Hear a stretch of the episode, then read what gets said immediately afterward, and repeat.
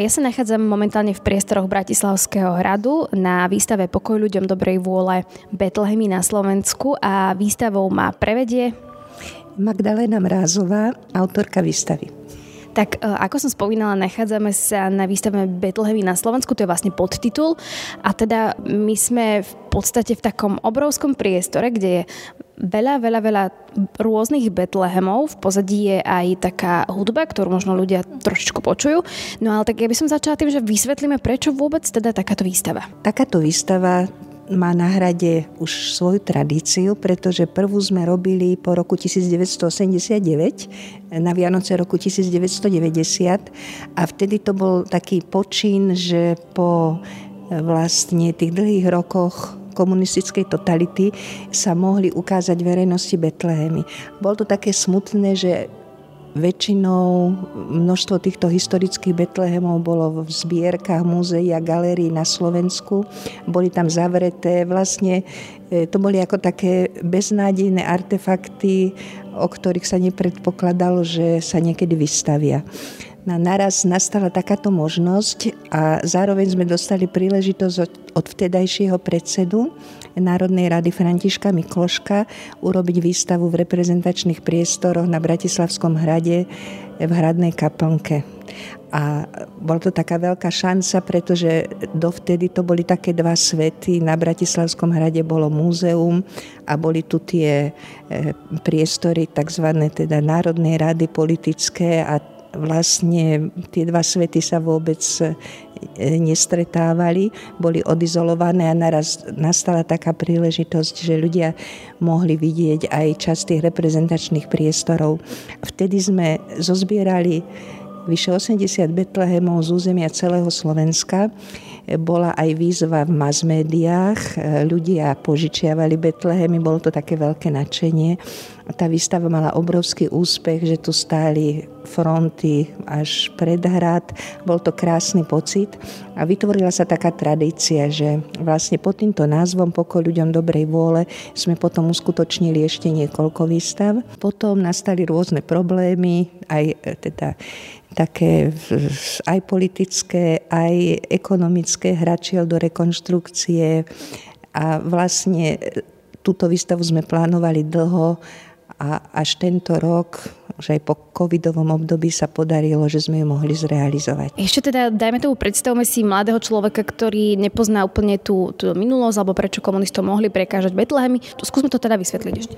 No, žiaľ Bohu, to bolo také obdobie, ktoré nastalo po roku 1948, keď vlastne nastúpila komunistická vláda e, bolo to spojené aj s takou ideologickou líniou, e, ktorá vlastne k nám prišla zo Sovietskeho zväzu, že všetko, čo bolo spojené s náboženstvom, bolo považované za nepriateľské. Takže žiaľ Bohu s nástupom a potom teda hlavne už v tých 50. rokoch, keď už komunisti boli naplno pri moci, tak prebiehalo hromadné zatváranie kláštorov, ženských, mužských, boli procesy s kresťanskými aktivistami, s ľuďmi, s rodinami, ktorí sa previnili len tým, že e, sa snažili žiť naplno svoju vieru.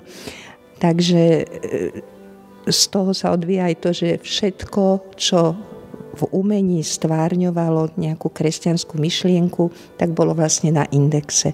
Čiže nie len Betlehemy, ale vôbec sakrálne umenie, také výstavy boli nežiaduce, keď sa e, filmovala nejaká dokonca dedina, nám hovorili filmári, tak nesmeli urobiť záber na kostol, lebo mal kríž, alebo keď prišli k nám do depozitára filmovať ľudové výtvarné umenie, tak robili zábery tak, aby nezabrali sošky svetcov a panny Márie, takže bolo to tak také absurdné. Vlastne aj Vianoce boli premenované v tej oficiálnej ideológii na sviatky zimy, ako bola taká snaha, aby sa slovo Vianoce vôbec nepoužívalo. Takže e, preto aj Betlehemy, ktoré dovtedy boli široko rozšíreným javom v domácnostiach, predávali sa aj v obchodoch, na trhoch a samozrejme teda boli v kostoloch, tak po tom roku ako komunistického prevratu sa zachovali len v kostoloch a dokonca z mnohých boli aj vyhadzované. E, keď sa zatvárali kláštory, tak mnohé boli zničené. A chcem povedať, že to slúži ku cti ako pracovníkov tedajších múzeí a galérií, ktorí napriek všetkým zákazom a rôznym obštrukciám e, vedeli, e, videli hodnotu tých, týchto predmetov, aj vôbec sakrálneho umenia a zachraňovali ich do múzeí. Takže aj tu niektoré betlehemské figurky z tých najstarších, ktoré sa tu nachádzajú, tak všetky sú vlastne teraz reštaurované, ale pôvodne boli napríklad obhorené, alebo boli úplne ako na nepoznanie zničené, eh, pretože sa povalovali niekde na smetiskách alebo v nejakých skladoch. Eh, ľudia si robili vlastne také malé Betlehemy svoje domáce a množstvo takýchto figúrok si ako uchovávali ako také rodinné dedičstvo. Niektorí nepochopili až tak tú hodnotu, že sa ich dokázali aj ich povedzme predali alebo e, sa časom aj zničili, ale mnohí si ich uchovávali ako taký rodinný klenot a vlastne potom, po tom 89.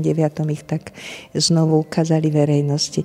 Ale teda v domácnostiach boli, ale nedali sa kúpiť e, e, aj ľudoví rezbári, aj nejakí profesionálni umelci vedeli, že nemá zmysel túto tému stvárňovať. Mm, v podstate jediná možnosť bola vidieť Betlehemy v kostoloch ako tie, čo sa zachovali ako oficiálne cez Vianočné obdobie. Ideme sa teraz trošku porozprávať o tej samotnej histórii eh, Betlehemov, tak v podstate môžeme k tomu povedať, eh, čo vieme.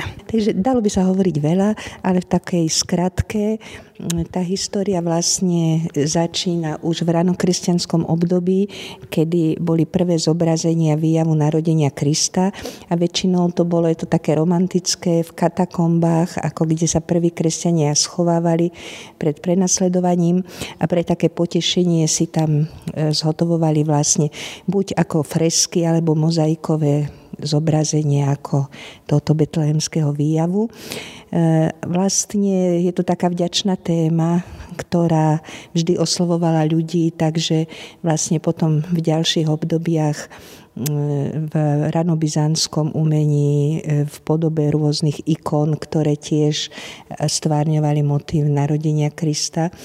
A to je vlastne taká tá výtvarná línia, ktorá potom pokračovala neskôr gotickým umením, ako v podobe gotických krídlových oltárov.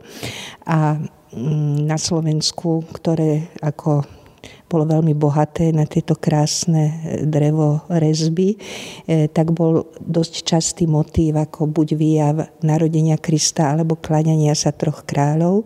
A je to taká rarita, že vlastne postupne sa tie niektoré postavy z tých drevených ústredných reliefov oltárnych začali osamostatňovať. Čiže vlastne vznikali také prvé zo skupenia a potom sa vlastne rozvíjali v období baroka v podobe takých krásnych scenérií, to boli postavy v životnej veľkosti, veľký počet postav oblečené do textílií, drahých látok so zdobami. Bol ten barokový efekt takej pôsobivosti. Často boli niektoré postavy aj pohyblivé.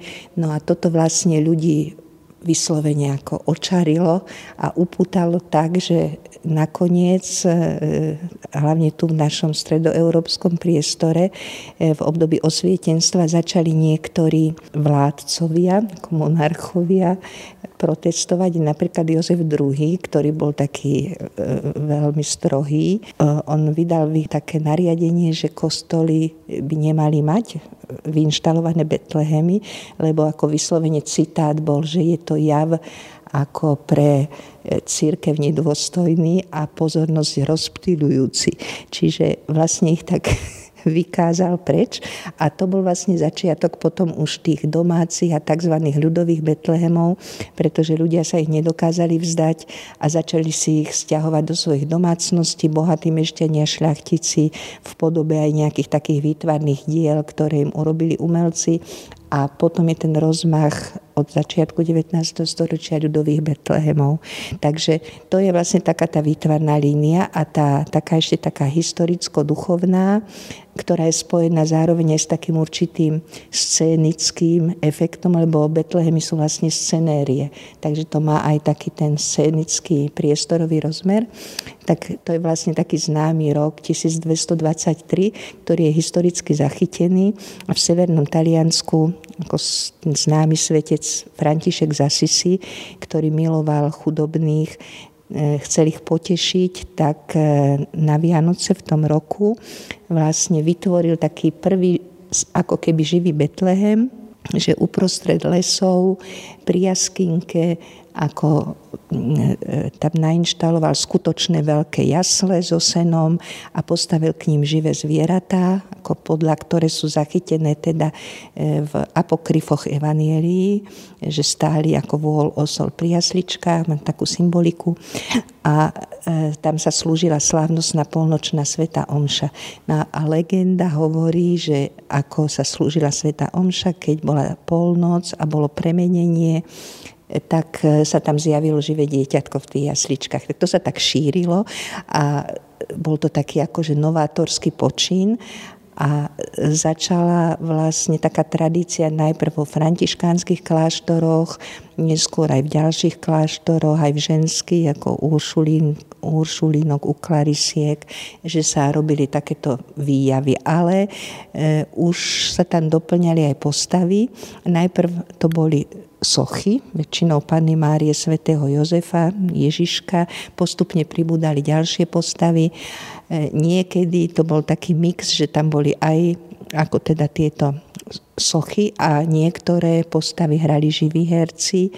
No a vlastne to bola potom taká línia, ktorá prerásla až do takých liturgických hier, kde e, ako niekedy sa stávalo, že celé mesto alebo teda všetky cechy remeselné boli zainteresované a hrali tam značením tie jednotlivé postavy a boli to už také masové e, hry, ktoré už ani nemohli byť v kostole, lebo e, tam bolo málo miesta, tak sa preniesli pred kostoly. No a potom neskôr v 16. storočí po príchode jezuitov, tí boli takí racionalistickí, tak oni začali ako tieto divadelné hry využívať aj ako taký nástroj osvety a boli to teda hlavne školské hry, že napríklad na gymnáziách, ktoré oni viedli a v seminároch, že to boli aj také náučné a boli také, neboli až také E, masové, ale boli väčšinou na vysokej literárnej a dramatickej úrovni. Už v tom 19.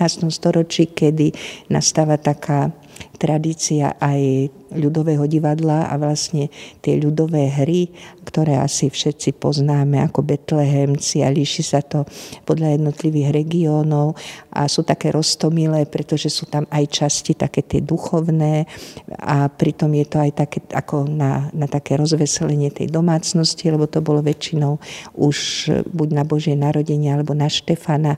No a vlastne od toho 19. storočia, e, od tých Betlehemoch, lebo väčšina tu na výstave je teda to 19.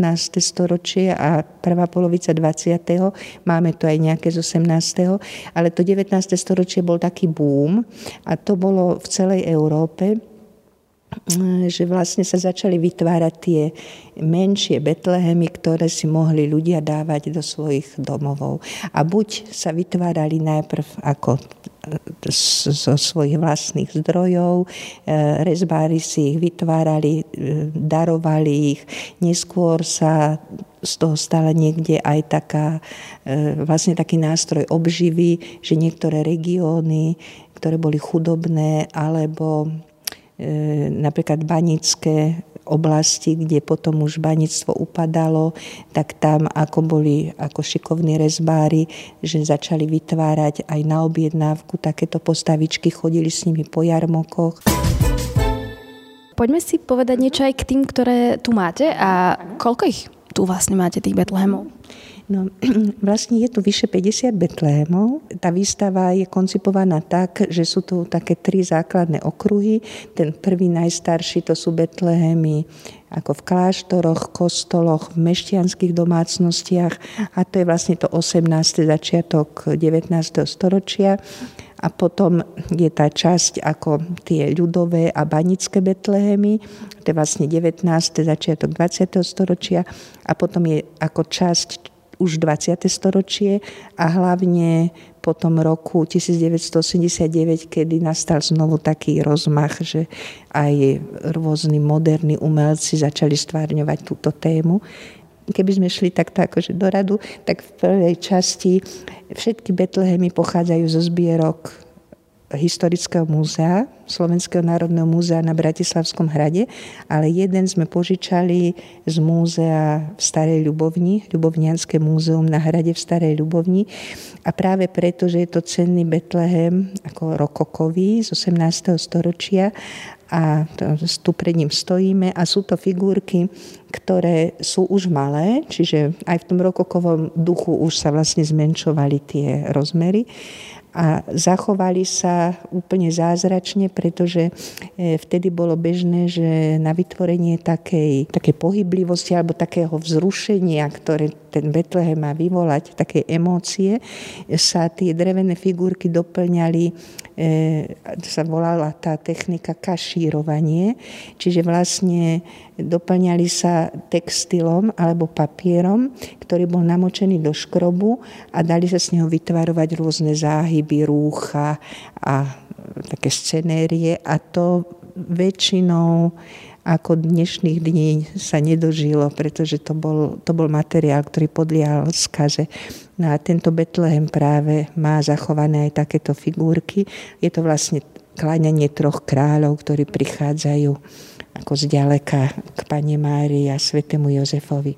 Potom sú tu skrinkové Betlehemy to sú také akože typické betlehemy, ktoré bývali v mešťanských domácnostiach aj v šlachtických domácnostiach a vlastne boli vytvorené na zakázku nejakým umelcom, ktorý ale pri tom stvárnení tej scenérie, lebo to je vlastne v skrinke, ako dobovej, ako drevenej, e, nainštalovaný taký priestorový obraz.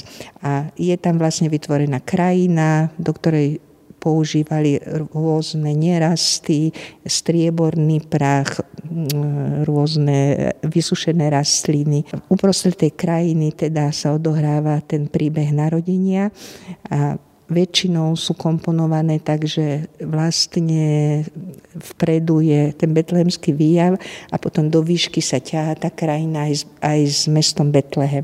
A my tu máme vlastne dva ako tento, pri ktorom sme, to je taký menší a potom krásny veľký. Obidva sú z Čiech. Tento najväčší je cenný aj tým, že tam umelec použil aj zlátenie, čiže to sú také tzv. lazúry, čiže tie farby sú také akoby dúhovité a je to akože zlátené, striebrené a tam ako vidno naozaj v tej dolnej časti teda ten betlehemský výjav. No a potom tu máme ešte dva, ktoré jeden je ako skrinkový Betlehem, tiež z okolia Dečína. A ten sme práve dostali pri tej výstave po roku 1989 ako dar, ako mali ho tu ako rodina na Slovensku a venovali ho vlastne ako na výstavu a potom aj do múzea. No a tu je tiež vidno vlastne to krásne betlehemské mesto a e, to bola tá rarita týchto betlehemov, že mali veľké množstvo malých postavičiek miniatúrnych, vyrezaných, ktoré ako boli buď ako polychromované, alebo niekedy naozaj tam používali aj tie rôzne prášky a zlátenie, striebrenie.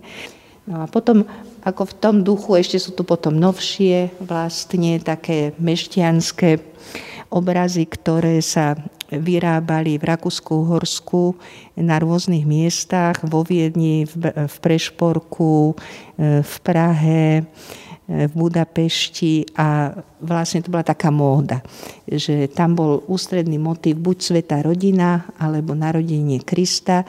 Tie figurky boli väčšinou e, z porcelánu biskvitového a to okolie potom sa tak dotvorilo, to boli malby na skle alebo to boli rôzne vystrihované papírové dekorácie a bol taký obraz domácnosti. Tiež sa to dalo objednávať cez rôzne katalógy a to také ako pekné na tom, že tie nápisy, ktoré na niektorých sú, tak boli často po maďarsky, po slovensky a po nemecky. Takže to bola taká, taká vzájomnosť tých národov. No a takisto aj vlastne tu na druhej strane tento Betlehem je tiež veľmi krásny, tiež 20. storočia už zo začiatku. A to je vlastne, tu poznáme autora, Eh, bol Matej Kováč zo západného Slovenska a tam vidno, že on bol vlastne už rezbár, ktorý bol školený, že mal ten rezbársky rukopis, tie tváre napríklad, ktoré vytvoril, tak tam je vidno výraz, taká hĺbka, zdesenie, údiv, aniel je taký akože dôstojný. No a voláme ho lakovaný, lebo on pre zvýšenie efektu ešte tam pridal takú lakovú vrstvičku. Takže a veľmi, veľmi krásne stváril tú betlehemskú architektúru, že to poňal ako takú vlastne jaskinku, takú antickú trošku a takú ruínu v pozadí, ako keby tam toho nejakého mestečka. Tak to aj tak uh, sa hovorí, že aj bolo, že Bethlehem bol skôr taká jaskyňa, kde sa teda mal narodiť Ježiš Kristus. Áno, áno, áno. To presne e, podľa Evanielii sa vlastne to dieťatko narodilo e, buď sa to prekladá ako, že jaskinka alebo maštálka. Čiže vlastne nebolo to v tom našom chápaní, ako my sme chápali maštal, ale to vlastne boli také vyhlbené naozaj jaskyne tam v tých tom skalnatom masíve v okolí Betlehema. No a e, v tej tradícii ľudovej e, samozrejme tá fantázia potom e, tých jednotlivých rezbárov sa mohla uplatniť tak naplno, ako, ako oni chceli. Čiže teraz sme vlastne v časti Betlehemy z 19. storočia a to už sú také, by som povedala, že väčšinou také drevené? Ono, väčšina Betlehemov na Slovensku bola drevených, pretože to bol základný materiál, drevo bolo dostupné, lacné, výborne sa z neho vytváralo. E, na rozdiel napríklad od, od krajín, ktoré boli na juhu, Taliansko, Španielsko, kde, Francúzsko, kde bol skôr taký dominantný materiál ako e, terakota alebo fajanca. A na Slovensku, ale vôbec aj tu ako v Európe okrem teda dreva ešte sa používal aj papier, ale drevo u nás na Slovensku bolo dominantné. E, tie jednotlivé Betlehemy, ktoré tu sú, to už je vlastne to 19. a začiatok 20. storočia, e, kedy tu nastal ten rozmach ako tvorby Betlehemov a my ich teda vo väčšine prípadov voláme ľudové, hoci to nie je vždy úplne tak, pretože e, tí jednotliví rezbári boli často už školení umelci a vlastne došlo k tomu tak, že e, v 19. storočí na Slovensku vzniklo niekoľko rezbárskych škôl ako z iniciatívy rôznych takých mecénov alebo aj kňazov, ktorí chceli pomôcť e, tým chlapcom napríklad z tých banických regiónov, aby mali aj ďalší e, spôsob obživy. Takže oni potom, a tie školy boli známe vlastne v celom Uhorsku, a vlastne vyrezávali hlavne nábytok, ozdoby, hračky, ale aj betlehemské figurky a aj keď v menšom rozsahu tie vytvárali skôr tak pre to svoje okolie.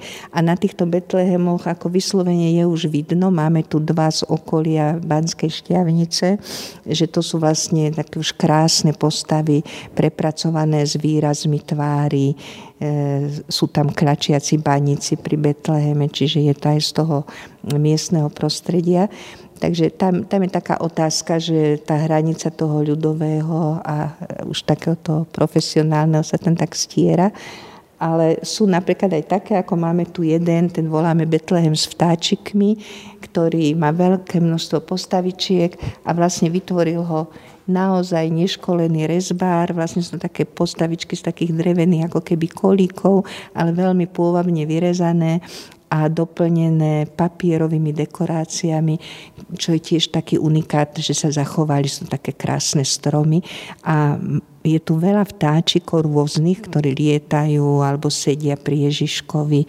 Sú tu výjavy z, zo života na Salaši. Je tu vlk, ktorý práve ulovil, tam nesie v papuli ovečku.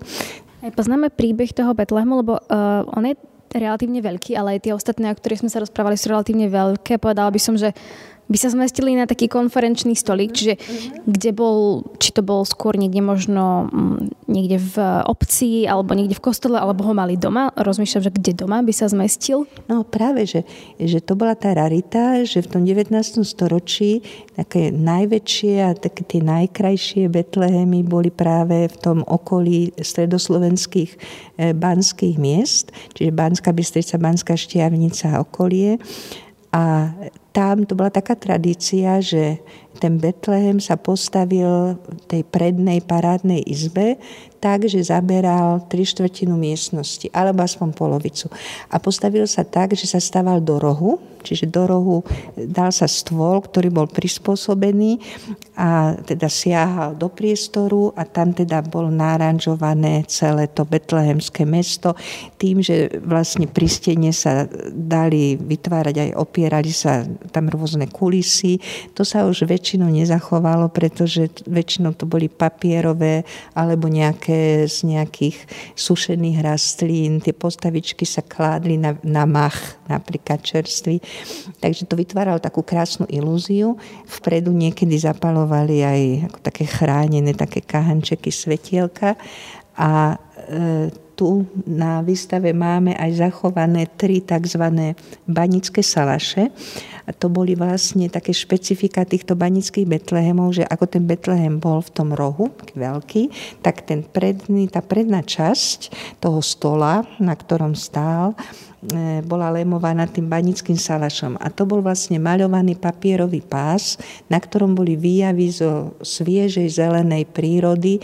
E, väčšinou tam neboli nejaké sakrálne námety, na niektorých boli ako pastieri, ktorých budí aniel, ale ináč tam boli vyslovene výjavy zo salaša a je to aj taká cenná informácia pre etno, etnografov, historikov, e, to dobové oblečenie, ako dobové zariadenie a baníci práve stvárňovali tieto letné motívy, pretože väčšinu života prežili pod zemou.